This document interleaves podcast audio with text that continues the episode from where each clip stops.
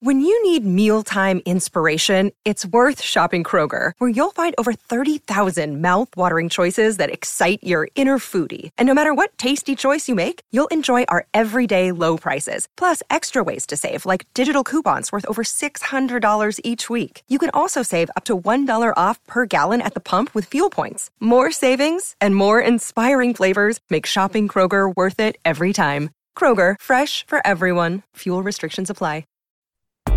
This is the Winning Plays Podcast on the CLNS Media Network, the leading online provider for the NBA's winningest franchise. All right, special playoff edition of the Winning Plays Podcast is here. My name is Brian Robb, and boy, do we have a good one for you here, folks. We have not the Miami Heat, the Atlanta Hawks waiting for the Celtics in round one, opening up game one on Saturday afternoon.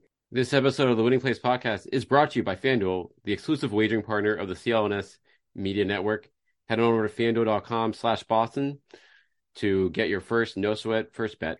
And with us here on the pod, Sean Grande, the radio voice of the Boston Celtics, the sometimes TV voice of the Boston Celtics, who will be on the call with Max on Sports Hub starting at three o'clock on Saturday afternoon. Sean, how surprised are you? I guess to say, how disappointed that you are not. That's the extent of the intro. I thought a star of my magnitude would I thought it would be a bigger intro. Did I go over the top? Was that too little? I thought I did. I thought there would be more like a musical entrance or something big, like to say this is the biggest edition of this podcast. We've never had anybody of this magnitude grace this stage before. The Putting way, Forsberg to shame for sure. about to, but you know what? You do, you do you. I guess was I wasn't I wasn't shocked that it was Atlanta. I, I leaning Miami the same way everybody was. You know, we all participated by by all. I mean, all the internet geeks who stay up late at night all participated in the hey, who's it going to be? And there's an 82% chance it's going to be this team because we didn't have anything to do for a couple of weeks, and you know it was going to funnel down to these two teams anyway. I do think I did take great amusement at the fear, for lack of a better term, of Miami, and I know that came from past history and not people that actually you know watched Miami uh, the last couple of months. And I get it. Listen, if you're a Celtics fan and you have, say, a job or kids and a life, you're probably not watching a lot of Miami Heat basketball on uh, on League Pass. But uh, I wasn't overall that concerned about Miami. And the bigger point with Miami and Atlanta, B Rob, is this: if the Celtics struggle against Miami or Atlanta, and this is a seven game series in the first round, and skating to get by, then they aren't who we think they are, and they're not going to beat Milwaukee anyway. So uh, I flash back to all the way back to the year 2022 when everybody was afraid of playing Brooklyn in the first round. The Celtics, as a, to a man, said, "You know what? Hell with that. Let's get the two seed. We'll play who we play." And I think we know how that turned out. I don't know, Sean. I mean, what about the 2008 Celtics? Pushed to seven games by the Atlanta Hawks. About, I mean, yeah. not that we're going to go there, but it's funny that it, the we that this team should have it that much more together against this Hawks team to the point where being like, yeah, this should if this goes over five games, this would be a surprise. You know, what's funny is that this team, the Celtics team, with the exception of obviously Brogdon and some of the new pieces, how many playoff minutes? How many playoff minutes? Uh, forget their age. Jayson Tatum, Jaylen Brown, Marcus Smart. How many playoff minutes have they played and played together? The 08 team struggled, and I'm going to put an asterisk on that and circle back to it. The 08 team struggled finger quotes for those of you watching video, with Atlanta, they had never played a playoff game together before, and it, everything had come so easy to them in the regular season. Looking back, should we have been as surprised? I mean, this, it was this fluke seven game series, the way it was the 1960 World Series with the Pirates and Yankees, right? With the Pirate, the Yankees would win their games 15 nothing, and then the Pirates would win by a single run. If you look back at the scoring differential of that series, I think the Celtics outscored Atlanta by like nine points a game, some crazy number even though it went seven games because Atlanta won three close games in Atlanta. What's amazing is that the Celtics lost what their first six road games in the playoffs Detroit, after going Detroit. 30 I think they were 31 and 10 in the regular season that year on the road. And then went 0 and 6, which by the way just underscores how historically good last year's Celtics team was one of, if not, you can make a case that was the best road team, wait for it, in NBA history when you look at their record and margin of victory in the regular season and add the playoffs to it. The Celtics won eight road playoff games, the hardest thing to do. The Celtics, you're talking about 08, the greatest team ever, blah, blah, blah. They won two road games. Two. Two. Or was it three? Won the Lakers, uh, two in Detroit, and yeah, two in Detroit, one in Lakers. Yeah, three, three. Right. That team won three road games. Last year's team won eight road games in the playoffs.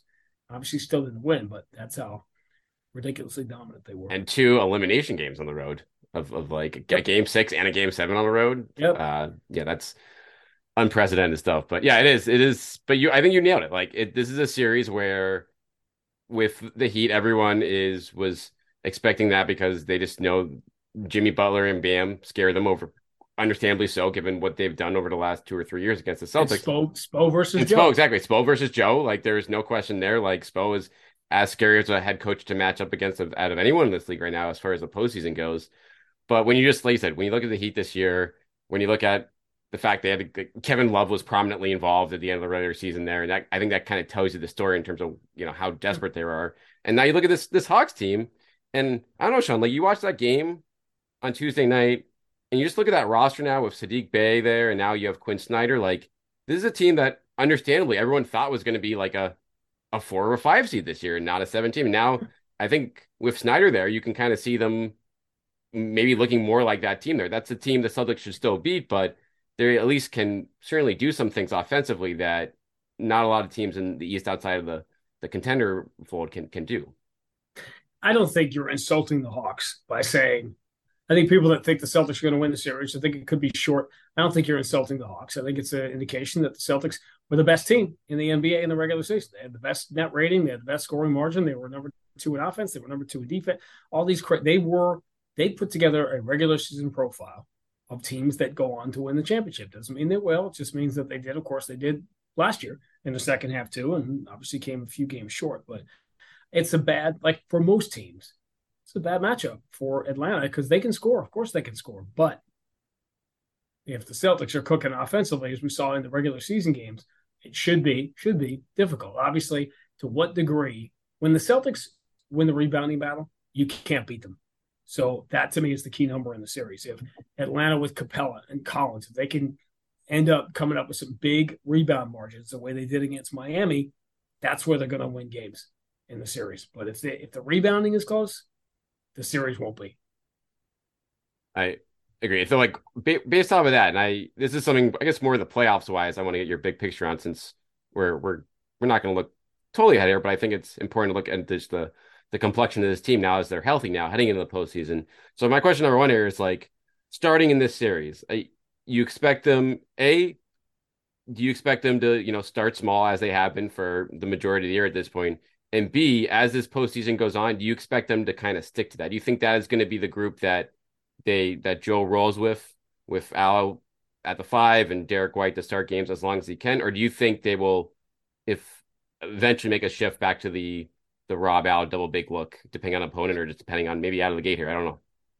I think it's going to depend on opponent, but I think you're sticking with the main with the primary starting lineup because again, if you put together the best profile of any team in the NBA and you have the best regular season, and this is the starting five you used, there's no real reason to change it. And by the way, it's not people get too carried away about the starting lineup. If it's not working, guess what? It's not, not like you can't put Rob in. It's not like soccer, right? right? Once you put Rob in and make a substitution, you can't change again. So Rob's sitting right there. Um, and amazing. I tweeted I tweeted this one out the other day that Rob, for the Celtic fans that were hoping that the Celtics would bubble wrap him this year, so he didn't get hurt. Rob Williams finished 50th in minutes played? No. 150th in minutes? But no. 300th in the NBA in minutes played. Three, 299 dudes played more minutes this year in the league than Rob Williams did. Include almost, by the way, Luke Kornet. Rob played 20 more minutes than Luke Kornet this year. So if you wanted him fresh and healthy, that certainly worked out.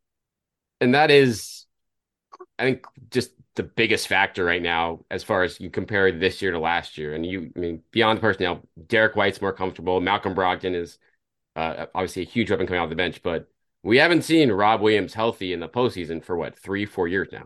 Like you go last year, he was never there with the knee. Two years ago, he was out by you know, he's playing on what the, the, the toe situation against the Nets, blocking eight shots, but can barely move there. Just having this guy being able to be controlled like that from a a minute standpoint all year long, and for the team to still get the second best record in the league, I guess that kind of just shows the the strength and the depth that Brad Stevens put together and how you know well lined up here that to they are to just play whatever they way they want any given night. Rob is not the best player on this team, but simply go back to last year when the Celtics put together the most as dominant a run as I have ever seen. Outlast, outplaying, outperforming statistically and in all, all other ways the 08 team for that 30, 35 game stretch. Rob Williams was healthy. The night he got hurt was the night the Celtics finished their climb from 11th in the East to the top spot in the East. And from that point on, the Celtics were good, but they were never dominant again, the way they were for that 35 game run. And what did that coincide with? That coincided with Rob Williams getting hurt, not being completely healthy, seeing dogs go crazy when I mean, just discussing the idea. brings the best out.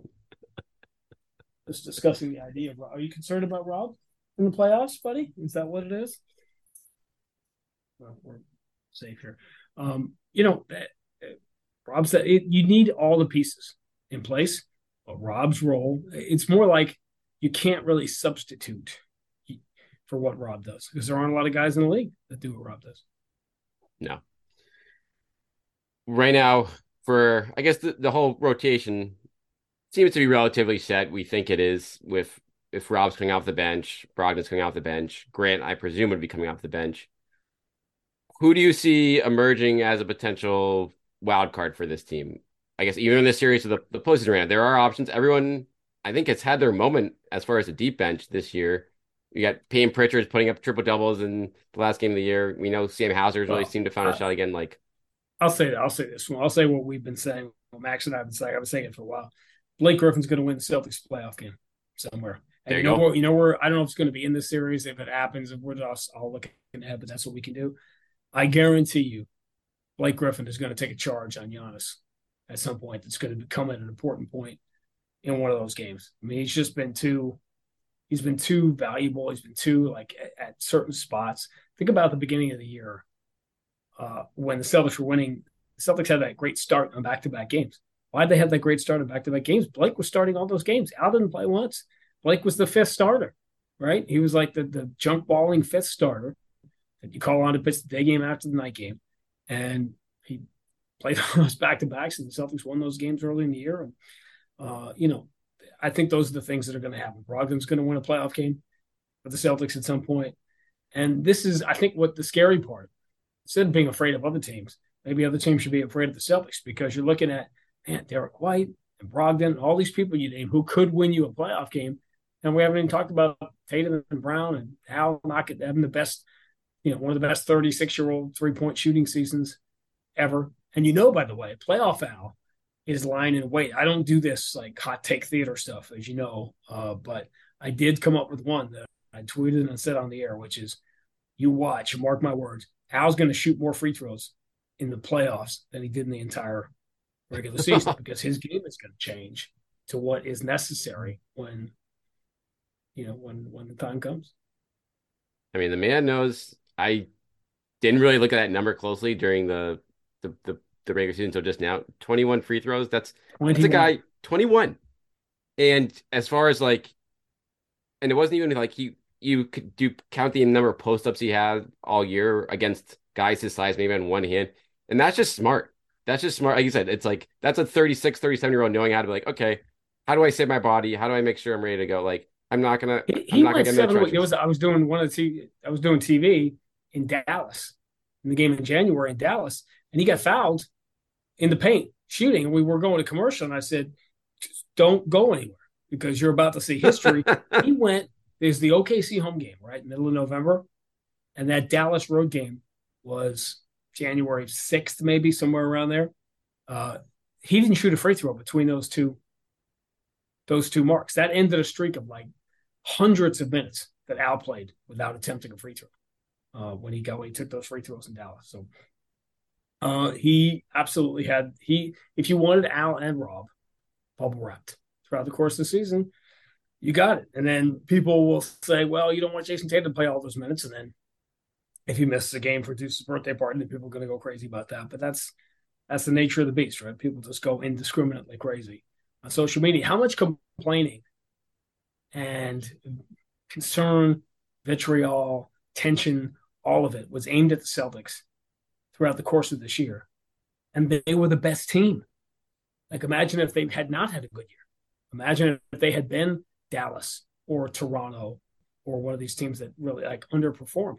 The remarkable thing about the Celtics here was that in August, people thought Boston would be the best team. And then you had the trilogy hit Gallinari injury, Rob Williams injury off the first half, and then the unthinkable two days before training camp. And everybody jumped off the Celtics bandwagon, and rightly so. What happened?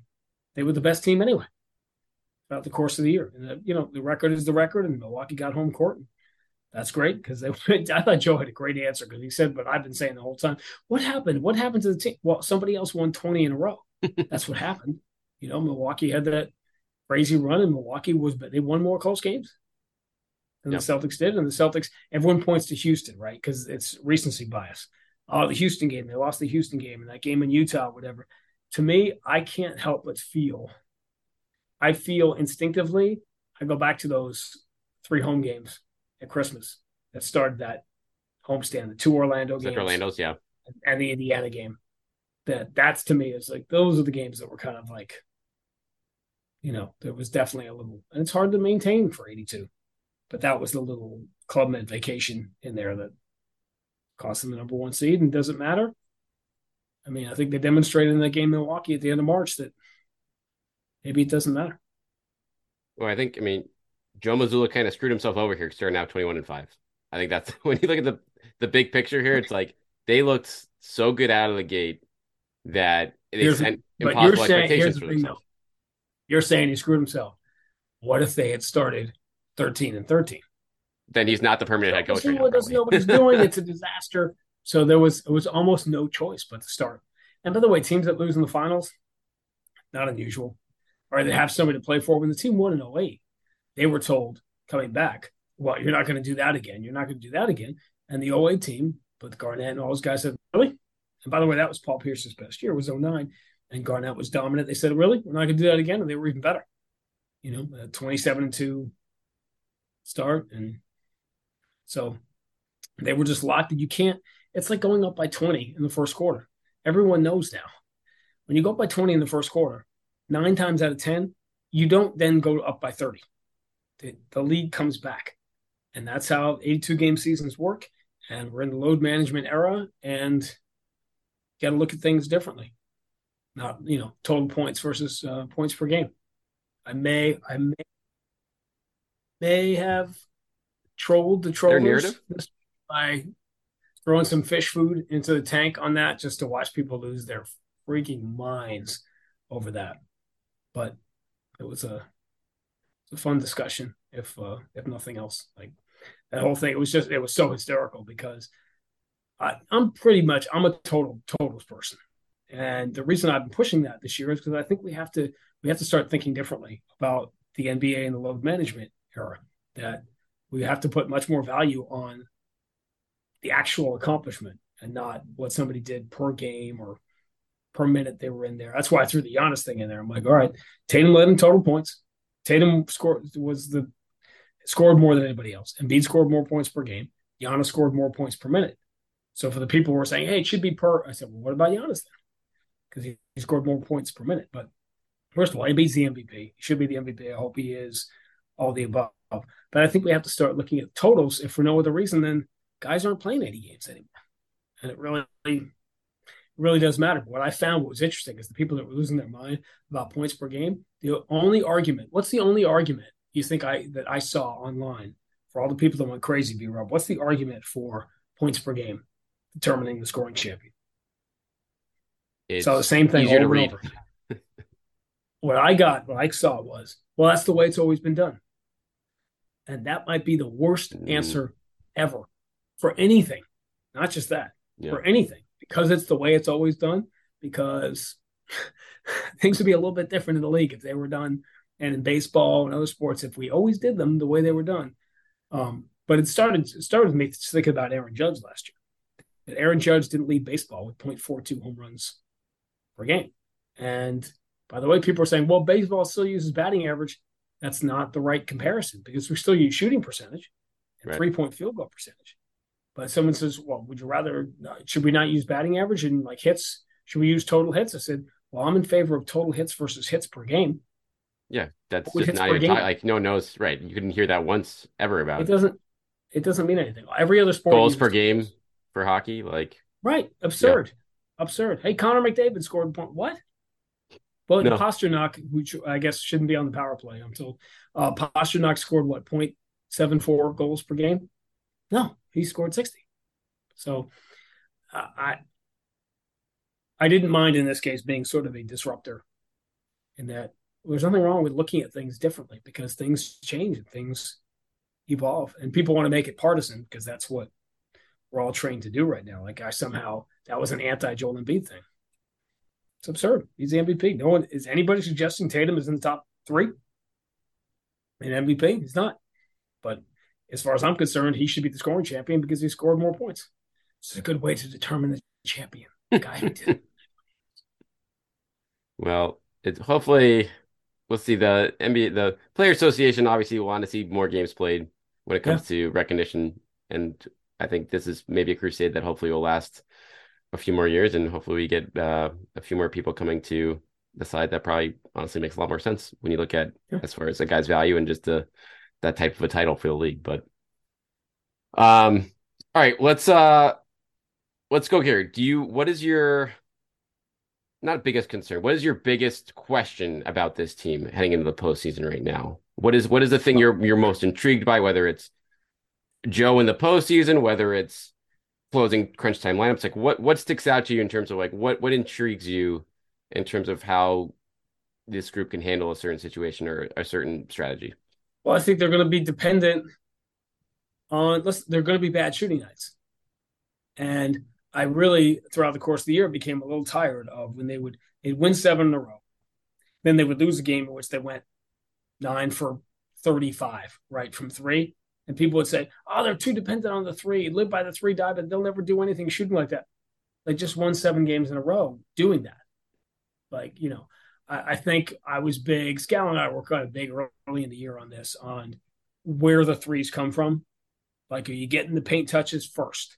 Right. Because that that was a big thing that we would even have debates with the coaching staff about about you know the ball touching the paint and the ball moving and where the threes come from but there's going to be some bad three point shooting nights. That's going to happen. And if it's bad enough, it's going to cost the Celtics playoff games. And that will happen. So I concern, I think the concern is probably more what we can't see right now.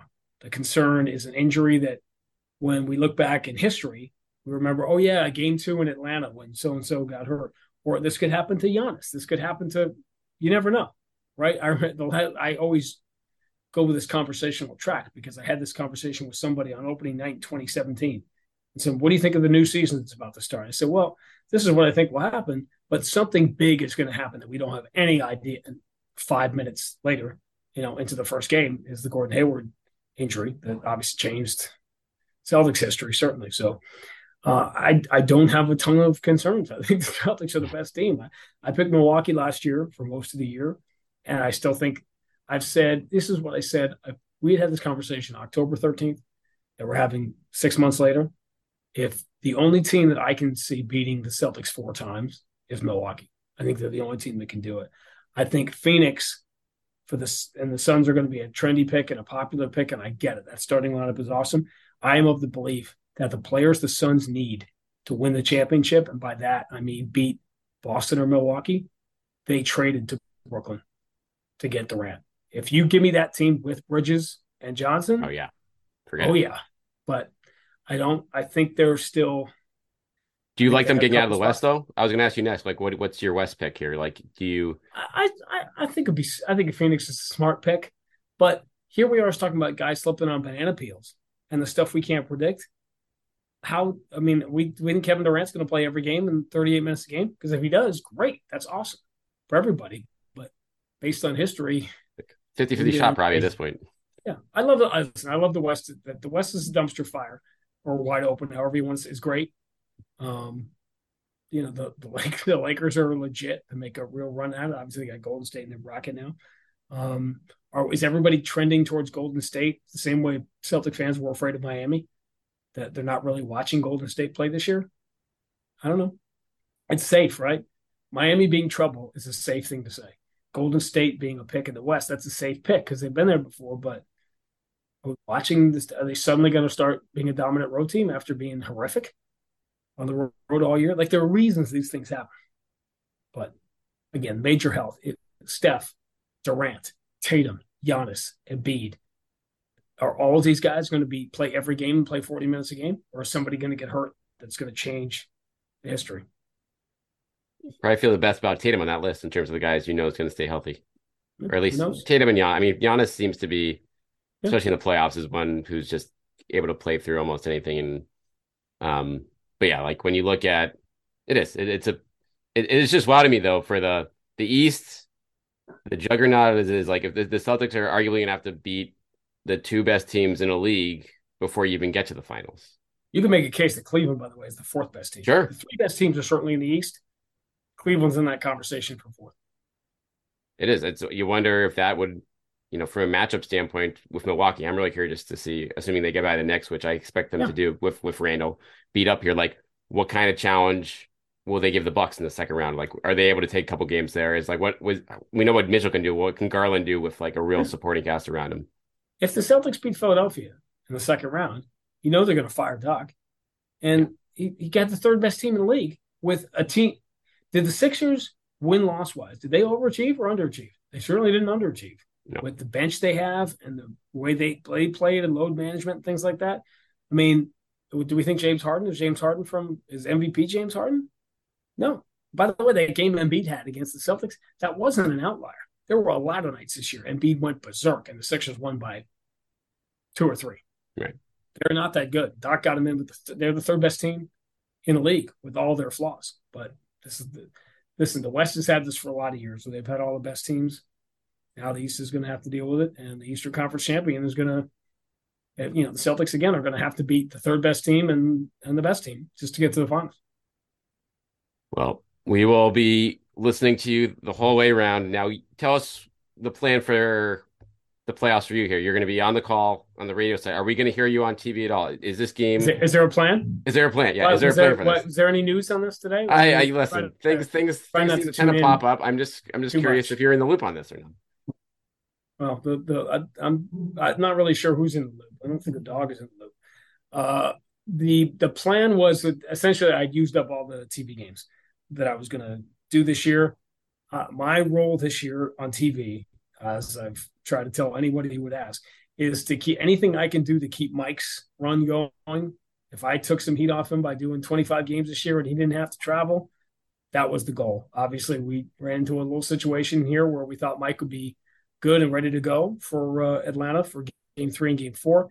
That didn't happen, so I was I am committed elsewhere. So you're going to get some John Wallach also I, we had to gamble on the schedule too. If you remember last year, the Brooklyn series, we played Saturday, Monday down there, and you never really know. You have to make commitments. So uh, I have an event. Showtime had an option on me that they exercised for next weekend, so uh, I could not slide over and do TV, and that's what happened with uh, the games this week. And I think the the big picture is that you're going to get everybody and some different combinations and I think B Rob, what I would say about this year was what we learned, what we knew all along, which is that between me, Mike, Scal, Max, Eddie, Abby, we're all one big interchangeable group. Hell of a team right there. Yeah, you can make it work. And that's that's the whole point. Is that you can I I've done, Abby's done games with me on radio. Obviously I've done games with Scal or Eddie on TV. Abby can play any part. Max in years past has gone over to, to TV. He did a game with Scal this year. So I think we're I'm pretty pleased and psyched about our little broadcast family and our ability to uh, be interchangeable. Not unlike this is we're we're the Brad Stevens group, right? We're just all interchangeable. We're positionless. We're just interchangeable. Very deep, uh, very deep, team. very versatile. No, it's a whole bunch of Derrick Whites. It is high net ratings. Um, all right. Well, be, we'll first round. You'll get the local call of the Celtics all postseason long luckily with Sean and Max. So be tuned for that. You can get the local call on TV as well um, on NBC's Sports Boston in the first round. Sean Grande at Sean Grande PBP on Twitter. This Tab Haven. Thank you for joining us on the Winning Plays Pod. Hopefully, we'll catch you if we can get you out of your busy schedule down the line here this during this postseason run. Just trying to get your views up, man. That's that's what I'm need it. here. Just a little. A Boris Ferguson dragging us down. sprinkled on your, your corner of the world. All right. Thanks, John. You got it, man.